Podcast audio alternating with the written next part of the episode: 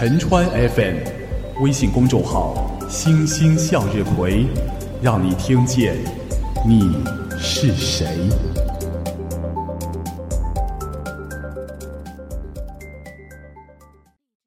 Hello，Hello，这里是陈川 FM 微信公众号“星星向日葵”，和你一起陪伴的直播节目。各位有没有这样的感受？身边的人们都在努力的拼搏着，辛勤的劳动着，但是我们的社会却仿佛充满了越来越多的戾气，大家都感到很疲惫，而我们的世界却没有往好的方向走，这是为什么呢？我们不断的消费着自己喜欢的东西，吃喝玩乐。都在朝着更高的水平，但是得到了这些，甚至超过了我们现在的需求，我们却还是没有得到应有的快乐，这又是为什么呢？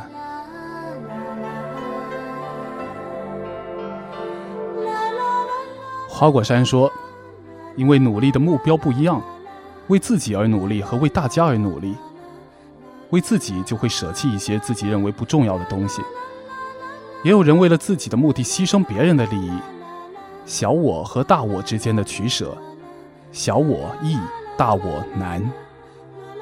各位觉得是这样吗？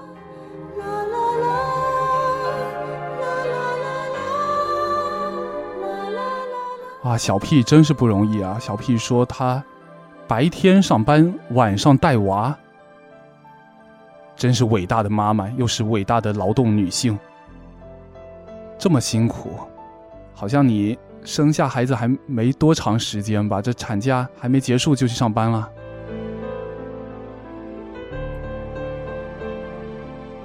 花果山说：“老板收人就喜欢收生完宝宝的，因为以后请产假的概率小了，而且好像生完二胎了哈，就基本上没有概率了。”温小屁说：“这个问题我感觉吧，我是越努力越快乐，在努力的同时提升了自我，充实了自我就快乐了。我比较容易满足，所以我这才产后两个月就上班去了，为的就是努力挣钱。”花果山说：“拿我身边一个同事做例子，越努力真的越快乐吗？我同事当时为了工作努力，想往上爬。”当时没有马上要孩子，后来名利得到了，可孩子几年过去了都没动静，快不快乐？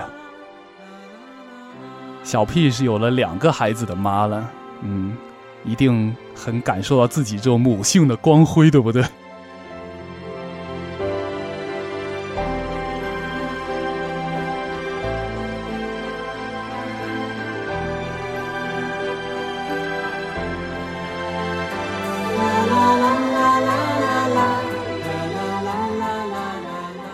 那天是六一儿童节，我这个没有女朋友的人，肯定还算是儿童，对不对？就去看了丝绸之路电影艺术馆组织的《千与千寻》观影活动。那一天，各大媒体和公众号上不断的重复着说福州将会有暴雨的消息，可是。六一照样还是过，孩子们照样还是欢腾着，一直到了傍晚也没有落下一滴雨水。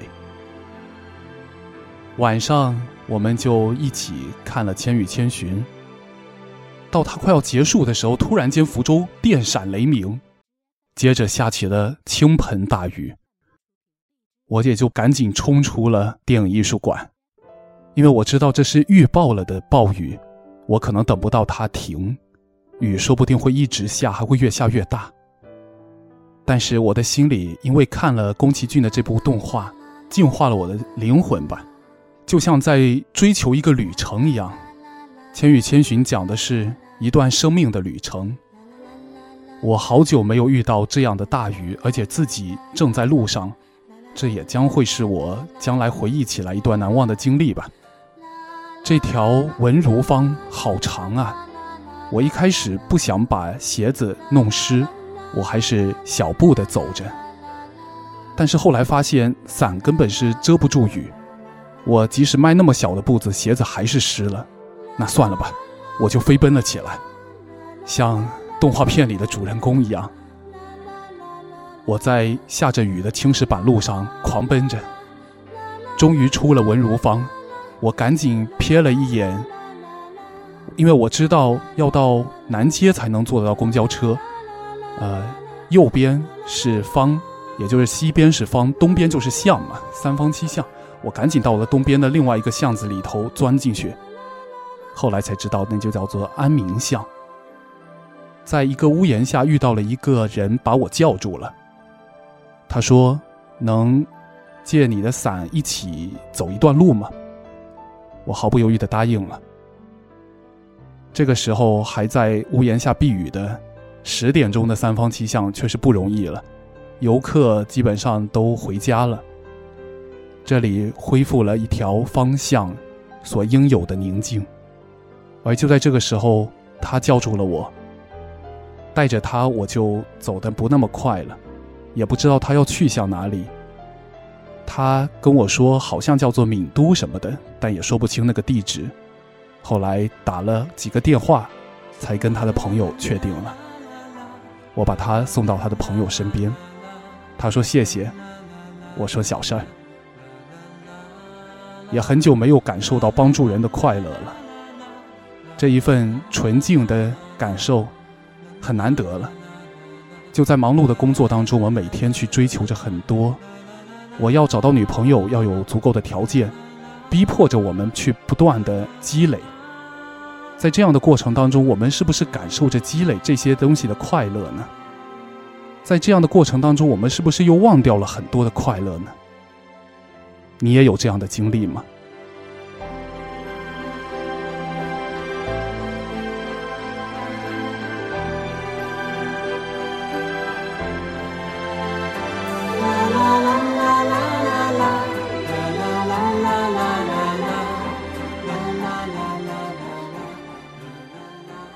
每个人看一个动画片的视角是不一样的。《千与千寻》，很多人看到了其中的爱，我看到了对现实的批判。爱也是有的，但是爱不是从来就那样伟大纯粹。其实很多人不愿意承认的一个事实是，只有在懂得了恨之后，才更坚定了爱。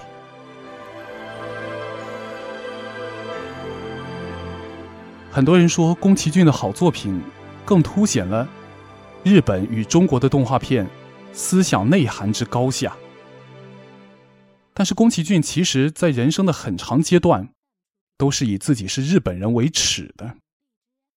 可能你不相信，这就是因为有过那段军国主义的侵略历史。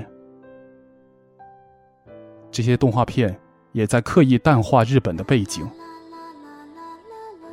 后来他才发现自己超越了国家和民族的桎梏，脚步也远离了历史的沉重。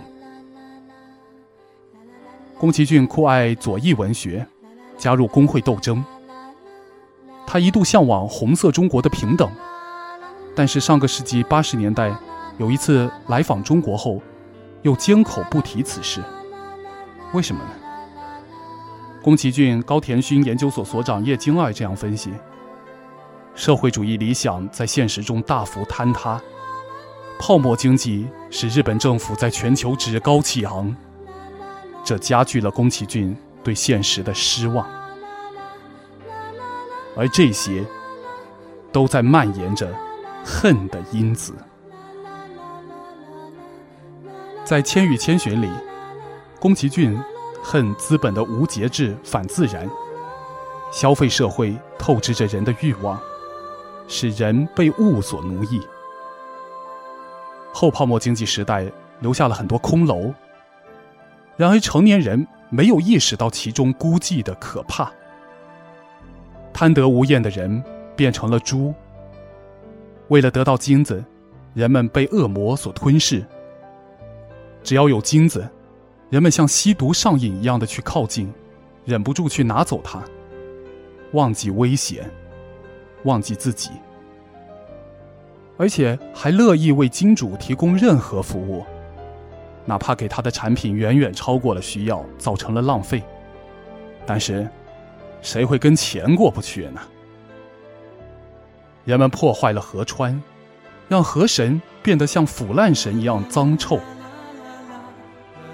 是的，那座汤屋就像我们的社会，整个社会开足马力、快节奏的生产，却竟然不是为了社会成员的幸福，不会去问一问社会成员是不是真的想要这样。社会发展再也没有了细水长流，许多东西都像癌细胞一样膨胀猛长。直到泡沫刺破的那一天，人们才发现都是一场空啊！金子化成了泥巴，在其中，孩子反而是象征独立思想的存在。只有千寻，不为利益所诱惑，既没有变成猪，也没有被吞噬。他帮助人回到人，不被物所奴役，不被欲望所驾驭。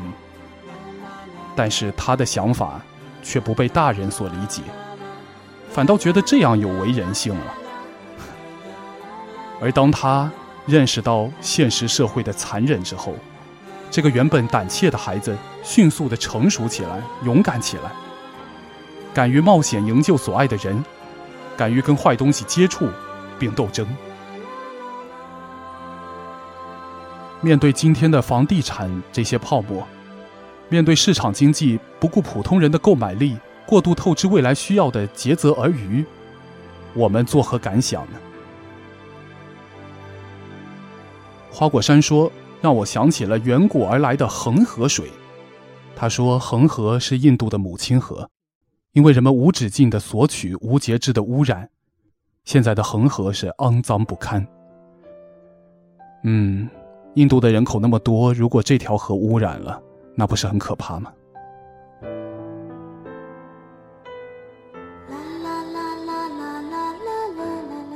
在《千与千寻》里，宫崎骏恨资本统治劳动，把劳动变成最无奈又无趣的事儿。不劳动者就会变成动物，这说明资本是离不开劳动的。但是劳动者却没有自主权，必须依附于人，一切听安排。甚至还没有尊严，任务繁重，像机器一样，最终又将被更高效的机器所取代。是啊，劳动给人的印象一点都不美丽，笼罩在黑夜一样的黑暗中。在生存竞争下，得到金子成了劳动的唯一目的。这就是现阶段我们的劳动啊。从对社会不可或缺的作用来讲，它是光荣的。从我们的感受来说，它哪里有光荣感呢？日复一日，年复一年，没办法摆脱固定分工，生命就在这种不可选择而又没有乐趣的事儿中被消耗了。未来的理想，劳动应该是自由的，自己做主的，创造性的，不受限于固定分工的，因而是快乐的。人人都应该劳动，不是一些人劳动，另一些人享受。人人都劳动，那如果他不是快乐的，可怎么行呢？由于有了千寻的对照，我们可以看到，没有被物化的人是多么善良，由这样的人组成的社会将是多么和谐。看到电影里面，千寻真诚的哭泣。我那颗早已变硬的心也开始颤抖起来。我想起了童年。《千与千寻》赞美了可贵的互助精神、同情心，这些都是未被物化的人抵御资本世界压迫的武器和避风港。但是宫崎骏毕竟不是马克思主义者，他高估了精神的力量。是社会存在决定着社会意识。在生产领域不革命，美好的理想是无法实现的。作为二次元的艺术，它给了我们逃离现实丑恶的宝贵想象。千寻让无脸男白龙找回了本心，摒弃了贪婪。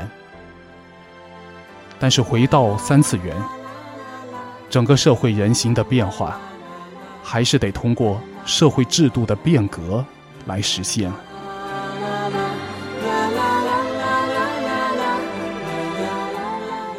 这个世界的生活是如此不易，让我们珍惜其中美好的因子吧，呵护它们，像呵护眼睛一样；栽培它们，像栽培幼苗一样。动画片不仅滋养儿童，也唤醒大人。我们爱森林，我们爱飞翔，我们爱人之为人本该有的追求。大人和孩子是平等的面对这个世界，别看不起孩子。小的事物可能藏着撬动未来的能量啊！我们相信，那些扭曲和压迫的力量，即使再强硬，终归是暂时的。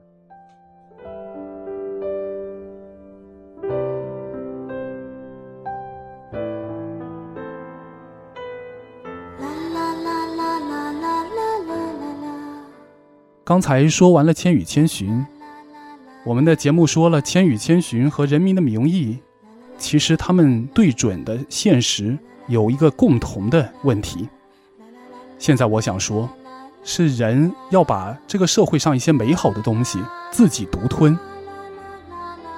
接下来要说《人民的名义》，应该会更多人有感想吧。在我们上一期公众号“星星向日葵”的推送当中。有一个小小的投票，结果选择看过《人民的名义》的比例还是蛮高的。小峰峰说看了一点点，那即使是一点点，你一定也看了前面的几集。陈岩石在工人的权益受到侵犯的时候，他站出来了。他不是口头上的说怎么保护人民的利益，不是在文件上、会议上。而是站到了拆迁现场的最前面，站到了推土机的面前。那一刻，我就感觉到，这个八十几岁的参加过革命战争的老同志，在他的心里，是不是又回到了斗争的年代？被革命者所向往的新中国，又有了一些对劳动者的损害摆在了面前。那么，当年参加革命的人。能够现在就袖手旁观吗？不，他站出来了。如果一切只是就事论事，照着法律条文来说的话，那么工人就是无理取闹的钉子户。但是老同志看到了其中闪现着腐败的影子，他知道事情没有这么简单，所以他站出来斗争了。也许小峰峰没有看到那么后面。陈岩石最后一集大概是最后一集吧，去世了。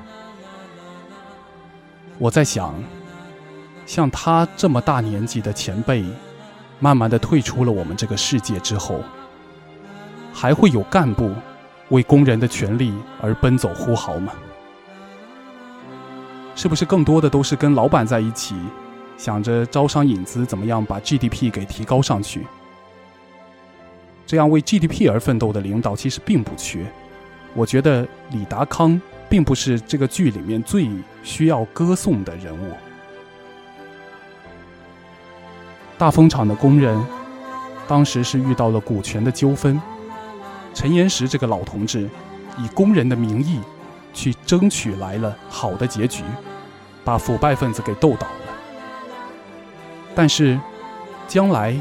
新的大风厂的创业之路就会一帆风顺吗？这个工人自己来管理的工厂，这个有很多的老年人构成的工厂，还能不能够适应现在市场竞争的压力？能生存多久？这个工厂后来还被挣钱掌握了董事长的地位，是吧？在创业的路上会遇到很多的困难，而陈岩石老人却不在了。将来当这个工厂假如再遇到被人欺负或者自己搞不好要倒闭的时候工人的权益还有人来捍卫吗？这就是我们现在很多的企业所面临的问题呀。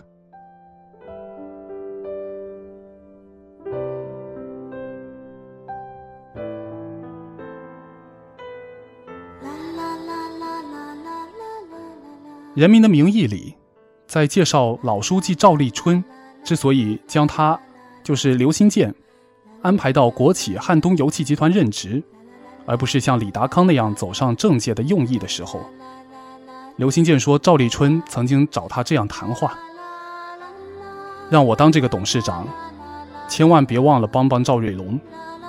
组织上靠不住，靠得住的是自己人。汉东油气集团毕竟是国家的。”是全民所有制，永远不可能变成自家提款机。可是瑞龙的公司是自己的，只要能帮他把公司做好，我们大家想有什么就有什么。这是一个叫林思义的同志所分析的：为什么众多的贪官都热衷于私有化？《人民的名义》剧集当中。刘新建果然没有辜负自己这位老领导兼干爹的期望。自从担任汉东油气集团一把手以后，通过几次大手笔的运作，将国企资产掏空转移到民企、私企身上，让赵瑞龙家族获利颇丰。比如，你还记得这样的情节吗？汉东油气集团以投资为名，一次性转给赵瑞龙控制的山水集团七个亿。这笔钱在当月就被转到一家房地产公司，直到两年零十个月后，这笔钱才归还。批了六个亿给赵瑞龙的龙银电子信息公司做股权投资款，赵瑞龙资产重组成功，股票从两块钱涨到了八十二块钱，收益却没有给油气公司，白白让龙银公司因此赚了九亿多。竞标荆州市中心的黄金地段，刘新建公司的工作人员 还记得吗？他居然说竞标的地方找不到，就放弃了。这样赵瑞龙就以两亿的价格拿到地，又以十二亿的价格炒了出去。所有这些明目张胆的向赵瑞龙公司进行利益输送的腐败行为，刘新建却在接受反贪工作人员审讯时，把责任推得一干二净。他除了把责任推给下属工作人员失职，还把这个归结成是改革过程中必要的尝试探索、交学费。各位有没有很熟悉这样的一些话哈？我们平常也经常会听到，改革就是摸石头过河，听过吧？还有说改革难免犯错误，不要怕错误。这些话都在《人民的名义》里面也被贪官赵立春拿去说，意思就是说我把公家的东西变成自己腰包里的东西，这就算是改革当中投资失误吧。难免的，人都会犯一点错误，但是改革是不会错的，要继续推进。那什么意思呀？你要捍卫改革开放的成果。意思就是捍卫你的腐败成果吧。我们也经常听到有人说捍卫改革开放的成果啊。直到看这部片子之前，我都不知道原来这句话还有另外一个意思。刘新建说：“资本市场的东西，谁能看得清楚、算得准？”这个就是交学费的说法。面对这样的狡辩，观看审讯的直播的检察长季昌明都看不下去了。装什么傻呀？拿国家的钱给赵瑞龙挡枪子儿，好让他摘桃子，正可谓明修栈道，暗度陈仓。旁边的侯亮平也忍不住插话，就说：“许多国企搞不好啊，就是因为这样的内奸太多了。改革开放在具体策略上摸着石头过河，但是在战略方向的层面上是有自己的原则的。这个方向。”就是以公有制为主体，摸着石头是要通向共产主义的河对岸。这些被他们给偷换概念了。其实习近平总书记说得很清楚：不实行改革开放，死路一条；搞否定社会主义方向的改革开放，也是死路一条。在方向问题上，我们头脑必须十分清醒。我们的方向就是不断推动社会主义制度的自我完善和发展。而不是对社会主义制度改弦更张。这就是说，一味把私有化作为国企改革的方向，变革所有制，服务于少数人的利益，是否定社会主义方向的改革开放。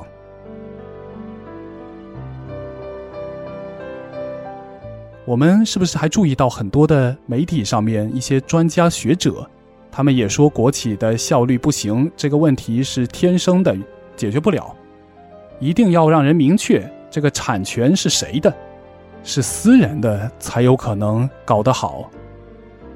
其实他们自己恐怕也不相信这些话吧。他们的真实想法其实是认为国企没法成为他们的提款机。而只有私企，就是由他们的亲属和白手套，以民营企业家身份来控制，这才是他们自己的。国企最后很多被私人拿去了，私有化的企业出现更为严重的管理不善问题、效率低下问题、迷信技术引进、不愿从事技术开发，种种的矛盾，被外资打垮吞并的例子比比皆是。我国汽车、机床、计算机等领域的技术水平严重下滑，甚至丧失了技术追赶的能力。许多原本可以成为跨国资本竞争对手的企业，沦为了跨国资本的附庸。这期间，我国贫富差距不断拉大。赵立春、刘新建因为吞噬大量的国民财富，剥夺工人血汗，即便我国产业地位和工业追赶能力下滑。却不影响他们的暴富。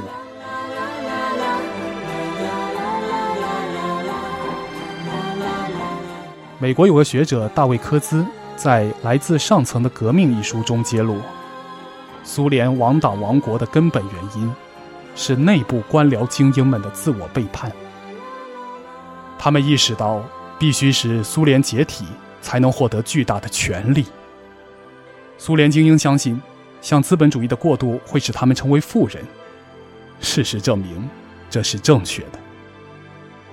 这个人研究了苏联的高级官员，比如切尔诺梅尔金，当了多年的总理。他八十年代当天然气部长，九二年就成为天然气垄断公司的所有者。那时候苏联已经倒了。那时他掌握了百分之四十的天然气储备，成为世界上最富有的人。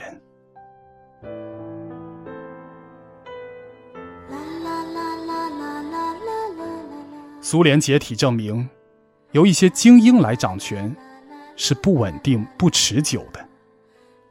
这些掌权者最终会认识到，维护社会主义不符合自己的利益，符合自己利益的是资本主义。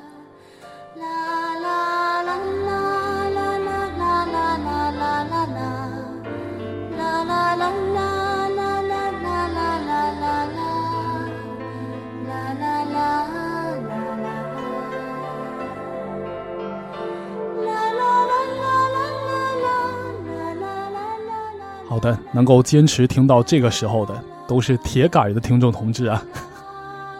嗯，我们的节目也要接近尾声了，记得做日常哦。